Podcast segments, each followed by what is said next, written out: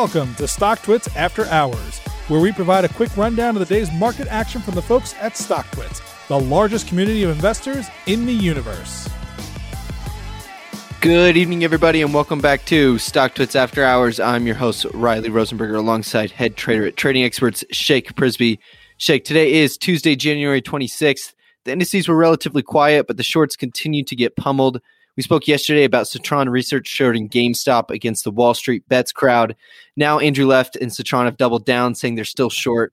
What's the latest going on here? This has got to be one of the most compelling stock market narratives I've seen in years. GameStop closed up 93% today, and as we speak, it's up another 55% after hours. Andrew Left said he's still short about 30% ago earlier today. We're seeing David slay Goliath in real time here. For years, hedge funds have taken advantage of retail money. The most obvious example will be looking at Robinhood or any brokerage really selling order flows to the biggest hedge funds like Citadel, who spend millions of dollars a year on this information. What they do is they front run retail orders, meaning they'll buy the stock at 95 when they know retail is buying 96, for example. Or they'll push prices further up and down with the goal of getting retail money stopped out of the trade. Then they rip the stock back higher. So retail theoretically chases the stock to further pump prices. We've seen this going on throughout the history of the market from the beginning of time. And what we're seeing right now is just a massive paradigm shift. Uh, what's going on with Melvin Capital right now is something like I never even could have imagined. We briefly touched on Melvin Capital yesterday with Citadel and Point 72 having to bail out the hedge fund with a $2.5 billion investment as it's down 30% in the first three weeks of this year. How bad is Melvin hurting here?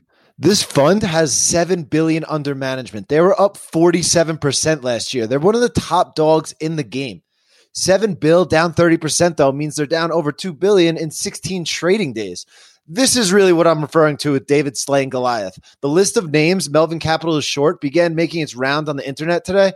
And there's an all out onslaught of these names. They're short GameStop up over 700% this year. Bed Bath & Beyond up 130% this year. Dillard's up 70%. iRobot up 50%. There's about seven more names on the list with these type of numbers. So we're seeing retail money, the Wall Street bets crowd, just pump these heavily shorted stocks and the professional money is getting killed. It's honestly poetic in a sense. Beyond Meat gapped up to all time highs after announcing a partnership with PepsiCo. The stock finished up 18% on the day, what should we expect from these two moving forward? Oh man, you ready for some plant-based drinks, Riley? So Pepsi and Beyond Meat are joining forces to make plant-based snacks and plant-based drinks. This is a big collaboration for Beyond Meat, but the reason the stock responded so dramatically, rising almost 20% today, is that Beyond Meat now has access to Pepsi's global distribution and marketing powerhouse. This means Beyond Meat will be able to enter more categories and bring new products to market more quickly. So this could be a huge pivot for Beyond Meat. We got some news from Washington regarding the minimum wage. How soon will it be until we see a $15 minimum wage, though? So, one of the main aspects of the Biden administration's agenda is a $15 minimum wage. They announced today they're going to hit the goal by 2025 with $1 increases annually.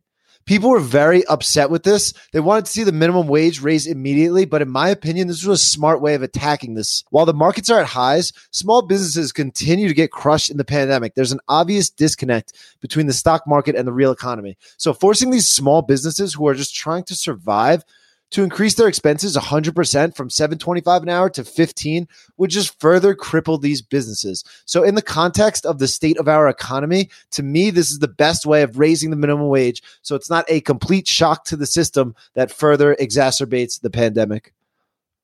We got some earnings from AMD and Microsoft after the close. Microsoft beat expectations and the stock is moving higher after hours. How do these numbers look? Microsoft crushed earnings once again, and the stock reacted accordingly, up four or five percent after hours at this point. It's funny that being up five percent is chump change in this market, but year over year revenue up 17% to where they pull in 40 billion per quarter these days. The Azure cloud is their biggest growth driver right now, so we wanted to see a big number here, and we got it. Azure growth of 50% as they continue to reverse the deceleration of growth we began to see pre-pandemic. Cloud revenue as a whole topped 14.6 billion, which is 23% growth year over year. Microsoft remains king with these earnings. And what do you think about AMD's report? We spoke about Intel's earnings last week and how it was a great indicator for the semiconductor space because if the loser of the industry is putting up big numbers, what's the leader going to do? And shocker, we got a big old beat out of AMD. The stock's ticking slightly lower after hours, but their numbers are great. Revenue up 52% year over year. They raised revenue guidance from 2.7 billion to 3.2 for Q1 of 2021. The Ryzen processor, which is the chip that may end up putting Intel out of business, showed showed strong processor sales up 18% year over year. The glaring negative about this report was their margins, which came out at around 45%, where they were expecting 48%. Other than that, this quarter was a big win for AMD. Alrighty, Shake. Well, that's a wrap for today. We'll talk again tomorrow after hours. Sounds good. You've been listening to StockTwits After Hours. To learn more and subscribe today, visit StockTwits.com. Opinions expressed by the host and podcast guests are solely their own opinions and do not reflect the opinions of StockTwits or their affiliates. This podcast is for informational purposes only and is not intended as a recommendation to buy or sell any security. The podcast is also not a research report and is not intended for the basis of any investment decision. Guests may maintain positions in securities discussed in this podcast.